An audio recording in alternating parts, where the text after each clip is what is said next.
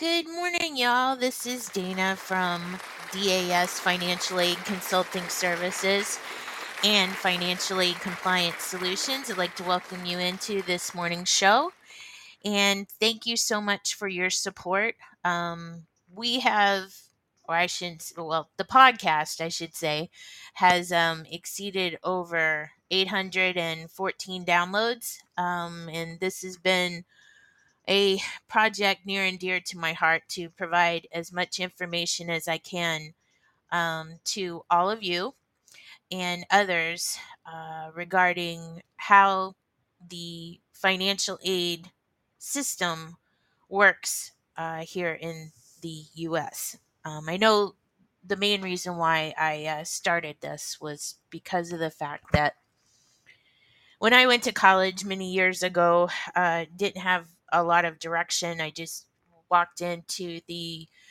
uh, finance or college, I should say, that I was enrolling at at the time. It was a business school, and uh, I uh, filled out the enrollment, and then I was shuttled off at admissions, and then I was shuttled off into fi- the financial aid department.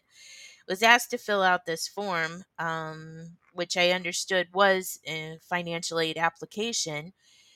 Uh, but the process itself was not explained to me. It, it wasn't broken down about the award letter. It wasn't broken down uh, with regards to uh, how much I actually received in aid. Um, everything was just handed to me in paper form once everything had gone through the system, the department system. And uh, I was asked to come and sign a check I had no idea that I was allowed to get personal expenses from that check. Um, and at the time, I was actually working a total of three jobs um, and uh, trying to afford going to college uh, and going part time.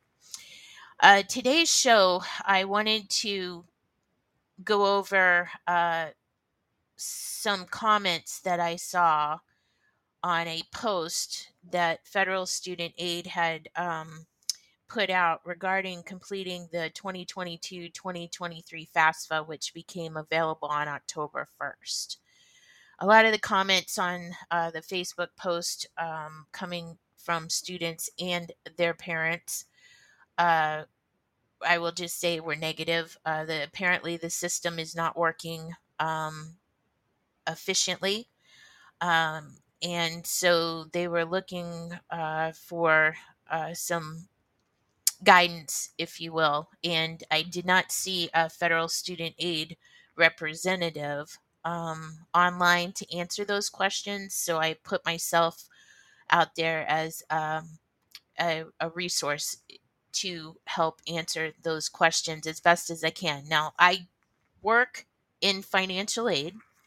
I literally uh, have a day job and I review um, quite a few uh, financial aid applications uh, that have been processed, mainly for technical and career uh, colleges. Uh, most of my students are cosmetologists, estheticians, massage therapists. Uh, I used to have a truck driving school, which now, uh, with the supply chain backup, we really need um, that the truck driving schools out there to um, get those students uh, trained in out into the workforce. But I also uh, work with a number of uh, schools that um, are business schools themselves. Uh, one of them in particular is located up here in, in Maine. Uh, and so, and there's other schools that I, I work with as well, I should say, in Texas and also in uh, Louisiana. There's uh, schools that I service in uh, Florida, Arkansas, and also in California, Oregon. Uh, so I just in Montana. So I just I want to let you know that that what I do on a, a regular basis to provide you information for this show, I'm literally using from my own personal experiences when I'm reviewing these applications. So, getting back to the issues with the 22 20 23 um, FAFSA completion. And uh, with the department system. I just want to point out, and I'm not making excuses for the department, I am just putting out there that the new form for the up and coming award year is a totally revamped form and the programmers the IT programmers at the department had to rewrite the system uh, or program for the system so that it would be able to uh, accept the new application. Now, I don't know if y'all know this or not, so I'm going to share a little bit of tech uh, information with you. Every question on the FAFSA, except with the name, the address, date of birth, the the numbers have as far as family members go when they ask you your family members how many are attending college uh, your income tax information income earned from work information and this is all applicable for 2020 for the 2022 2023 FAFSA all have a numerical value in order to be able to calculate your eligibility based on the stu- on the uh, the, the system, the department system scale. So that determines whether or not you, uh, and it's called an EFC. It's it's estimated family contribution, and I do know that that's changing uh, down the road. But for right now, th- that's how we get the calculation to determine your eligibility through the department system. So, having said all that, anybody nowadays who who work in an industry dealing with IT programs and online programs know that when you launch a program, it doesn't work half the time the way you intended it to work. You can test it as much as you want in the test mode, but once it goes live, you, you never know what's going to happen. So, the other part of this is in working out the kinks, you have to remember this launched on October 1st. Today is October 15th. And like I said, I am not trying to make excuses for the Department of Education. I'm just trying to uh, bring a little light on this situation and in a world where we expect everything to work instantaneously, it just isn't going to happen. The other issue we have, and this came out in a recent um, article uh, from NASFAA. And for those of you that may not know what NASFAA is, NASFAA is a National Association of Student Financial Aid Administrators. It's a collective group of, of financial aid administrators like myself who uh, are constantly um, working with the Department of Education, Secretary Cardona, um, and his staff in trying to better the the system. I will say um, it NASFAA also is a great resource, not just for financial aid administrators, but it's also a great resource for students and their parents as well uh, to be able to um, gain information on what is actually going on in the background. And I'm going to put out there uh, that uh, as a reminder that if you are a U.S. taxpayer, uh, parent, student who is a taxpayer, if you are a U.S. taxpayer, I, w- I just want to reiterate that Secretary Cardona is an employee of ours. President Biden is an employee of ours. Same with the vice president. Same with Nancy Pelosi. Same with Chuck Schumer. All of those individuals that are sitting in the White House, supposedly doing work for us, we are their employers. So let's just make sure that we all understand that. And the money that they are determining on where it goes for certain programs is our money, the money that gets taken out of our paychecks or if we run small businesses, the money that we have to pay in taxes. That money is being utilized by students and it's and and the reason why I'm going down this little path w- with you today is to kind of just give you an overview to let you know that you have a say, you have a voice. As a taxpayer, you have a voice, is what's going on. And if you don't like what's going on, you can lend your voice. And I just want to make sure that everybody knows that it's not just when you go to the voting booth that you're lending your voice. So again, if you don't like what's going on, you need to call and con or email your employee, which is your state representative and senators, to let them know your displeasure. And you can even email directly the White House. You just go to whitehouse.gov, go to contact us, and there's a section that you can fill out and you can go ahead and voice make your voice heard okay? So i just want to put that out there. So getting back to the u.s department of education we got quite a bit of stuff going on right now and um, with the issue with the fafsa i've got a couple of options for you if you're having is- problems with the website not working. One of the options is is that you can literally print off the PDF version of the FAFSA, fill it out by hand. There's an address to mail it to, and submit it via snail mail.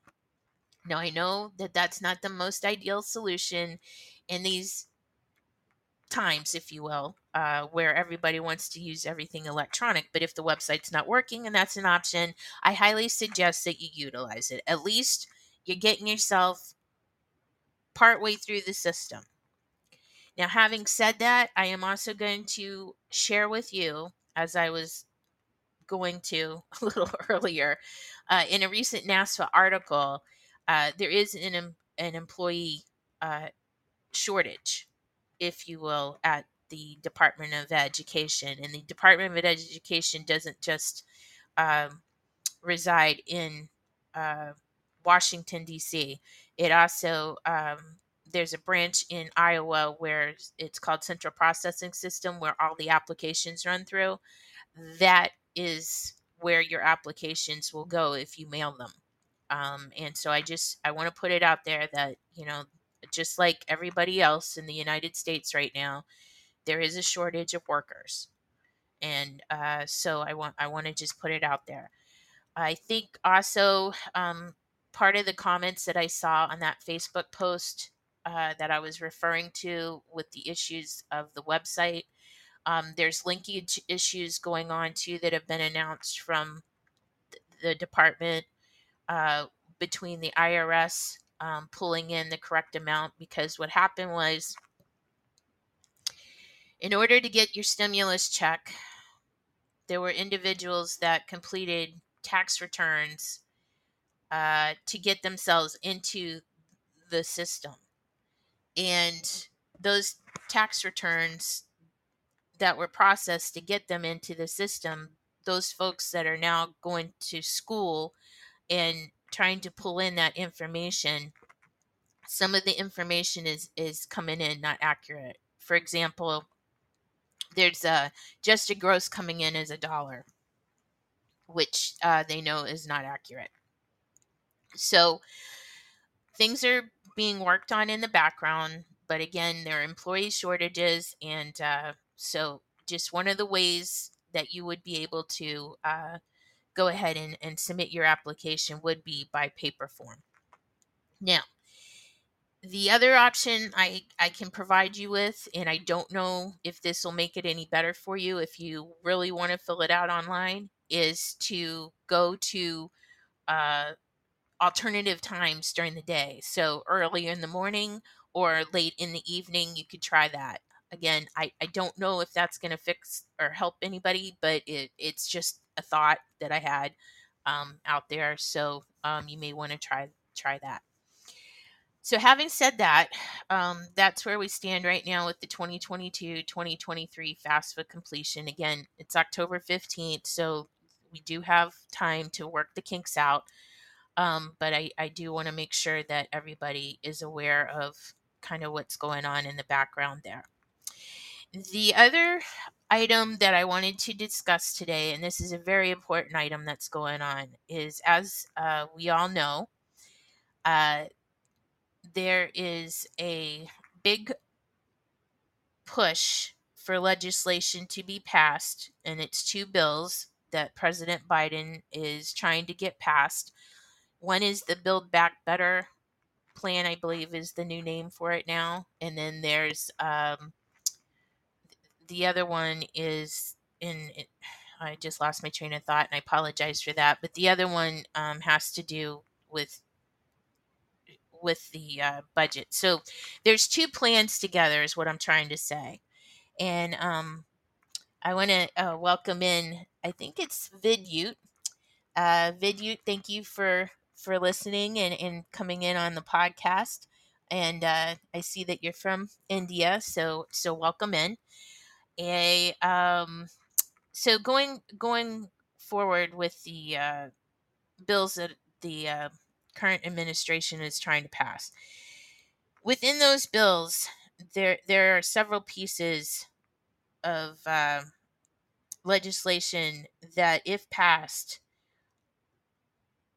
are going to in- increase uh, taxes on the middle class and also on the lower class. It, it is what it is. And uh, as you all know, with the gas prices going up right now, we got a supply chain, chain issue. We have uh, issues going on with um, food uh, inflation. Um, right now, everything is going up, and what is happening um, with these this legislation is is that um, the the the uh, student loan debt is becoming uh, part of that package, if you will.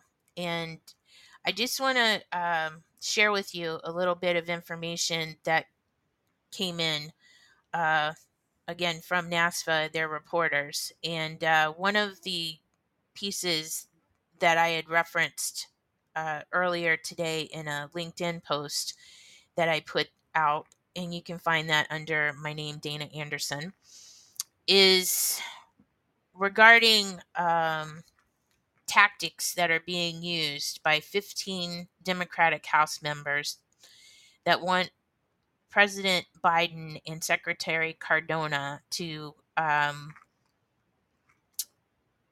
basically procure a memo outlining the authority to cancel student loan debt for millions of borrowers. Now, we have to remember that student loans are funded by taxpayer money.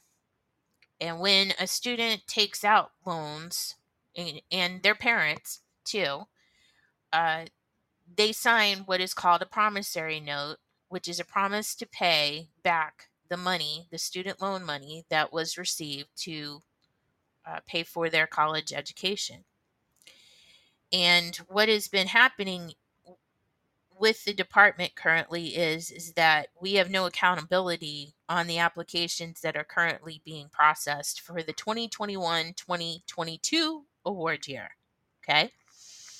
So the 2021-2022 award year began on July 1st. And that's when we were allowed to start processing the actual money uh, to go into students' accounts at the specified colleges or in higher education institutions that they were attending. On July 13th, we were told, as financial aid administrators, an announcement came down from Secretary Cardona that we were no longer allowed to review the applications that were selected for review, meaning that the information was accurate, the income earned from work, the number of family members in living in the home, the number of uh, family members going to college, uh, whether or not the 20,000 I'm sorry 2019 tax information, income earned from work, or other untaxed information was completed accurately. We're no longer allowed to review that. And we know for a fact that there are files that are going through right now that are wrong. And because of that, the calculation for eligibility is not accurate, which means that students could be getting money that they don't uh, that they are not eligible for technically because the information is wrong, which means that if it was corrected, it could be a higher calculation. Okay. So, on top of that, on September 2nd, there was an announcement that was made that there was a bunch of regeneration of applications because in the state of California, there were 66,000 fake applications processed. And as of today, it's being investigated, but it still hasn't been announced whether or not any money, U.S. taxpayer money, was dispersed on these fake files. But yet, still, we're not allowed to check the information. And when they reran these applications, what they had us do was put them in a status where the um, put it in a status where the applicant now had to be confirmed as a high school completion has a, their high school completion status had to be confirmed. And also they had to fill out an identity and statement of educational purpose but we again weren't allowed to confirm the family members or the accuracy on the uh, tax information or income earned from work. And now they're trying to push that for the new award year as well. So not only do we not check ability to pay on the applications for students that are enrolling in in in filing for financial aid but they're also not permitting us to check the accuracy. Now in this united states if you go to a bank and you want to request money for a loan you need to fill out a loan application and part of that loan application is is you need to be a US citizen in applying for financial aid, you don't have to be a U.S. citizen. You could be an eligible non citizen. But just because you're an eligible non citizen doesn't mean you're actually a taxpayer that's paying into the system in if you go to a bank and you fill out that loan application the loan officer is going and the underwriters are going to be re- for the bank are going to be reviewing the accuracy of your application. They're also going to pull your credit report. They're also going to check your ability to repay and make the determination on whether or not you are going to be able to receive that loan money that you're requesting and that you are promising that you can pay back. Okay?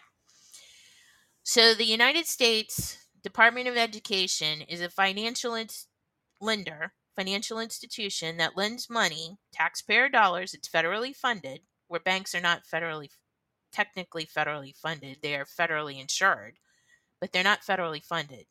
Okay. So, you have, uh, again, the U.S. Department of Education that is federally funded by U.S. taxpayer money but they don't check the accuracy on the applications currently. And they do not check ability to pay, which could be the reason why we have $1.59 trillion in student loan debt that is currently on hold due to the coronavirus pandemic emergency declaration that was signed into legislation on March 13th of 2020 and those loans were supposed to go back into repayment. And if I'm not correct on this first date, I apologize, but I believe it was July 31st of 2021 was the first date that they were supposed to go into repayment. That was then extended to September 30th of 2021 and yet again extended to January 31st of 2022. And as of today, we have had three major loan servicers drop out and not renew their contract with the Department of Education. And we do not have a repayment plan that's been presented to us to start the loans going back into repayment. Instead, 15 Democrats have decided that they want the president and Secretary Cardona to write off that whole amount of money. $1.59 trillion. Now, originally, during the campaign, it was $50,000 per student debt loan debt. That that's what they were going for.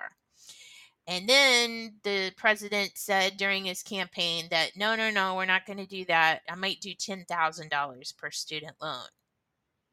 So I'm going to read you a little bit of an excerpt of an article that was written by Owen Daugherty, who's a NASFAA staff reporter, that states entitled Progressives Press Biden Cardona on Student Debt Forgiveness Memo. President Joe Biden and Education Secretary Miguel Cardona have been put on notice by a group of 15 Democratic House members to procure a memo outlining their authority to cancel student loan debt for millions of borrowers. In a letter sent to Biden and Cardona last week, the group of lawmakers, led by Representatives Ilhan Omar, Democrat of Minnesota, and Alexandria Ocasio Cortez, Democratic of New I'm sorry, Democrat of New York, urged them to release a long awaited memo Biden requested in February to determine his authority to broadly cancel student debt through administrative action.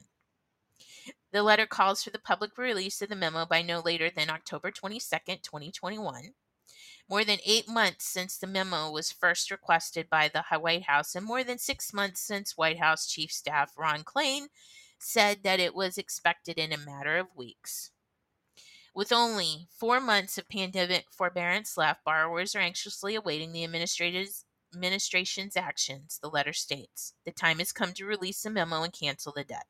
This, I'm sorry, cancel student debt.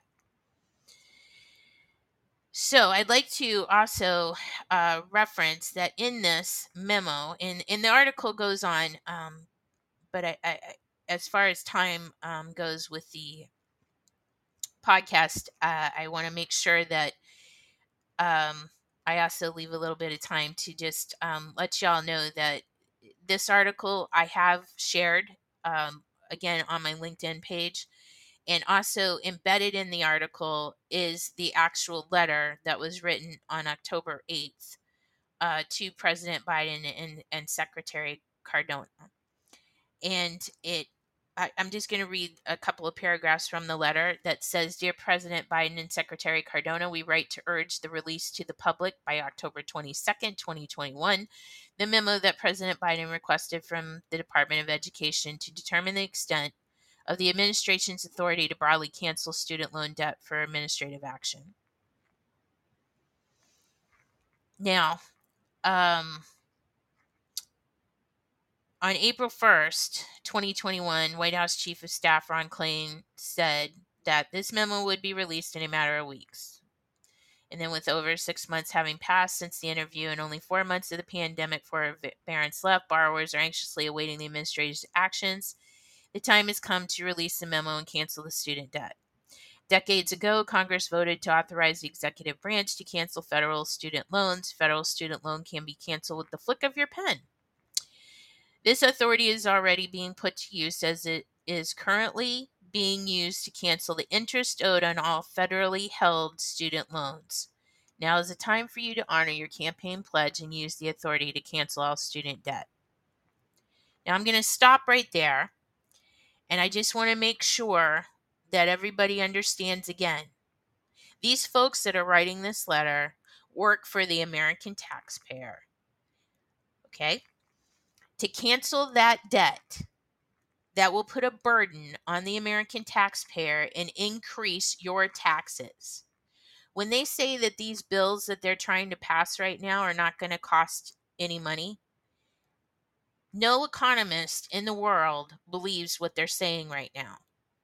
So I just want to make sure that everybody understands that when it comes to this legislation that they're trying to pass They're trying to embed the student loans as well.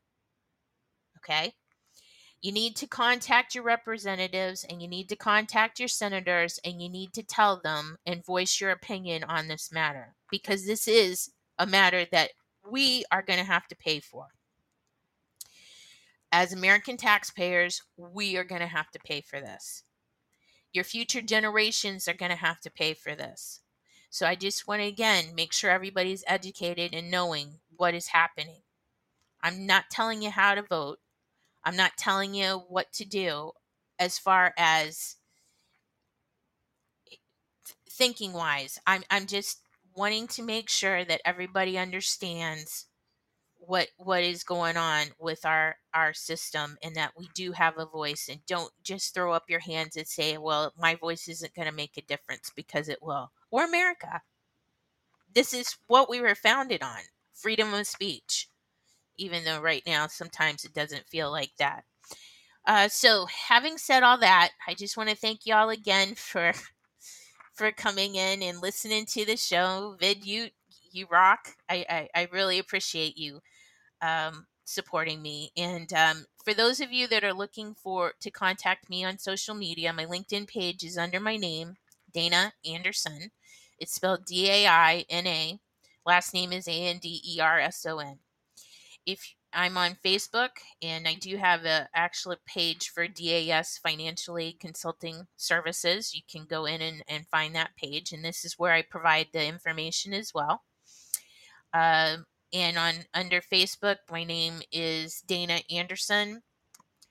Uh, Sharples, that's my personal page. Um, but unless you put something, if you want to friend me, unless you put that you know me somehow, I will not friend accept your friend request. So it, I would recommend that you put in "Let's Talk Financial Aid for College," um, that you listen to my podcast, and then we can uh, become friends. But otherwise, I, am not looking to to uh, be friends with, with folks that, to be honest with you, that I, that I don't know.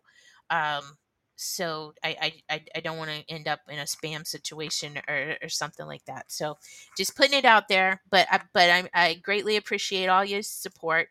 Um, and if you have any questions or or you're looking for some information um, or assistance with financial aid, just uh, also feel free to send me um, an email address, d anderson at dasfinancialaidconsultingservices.com.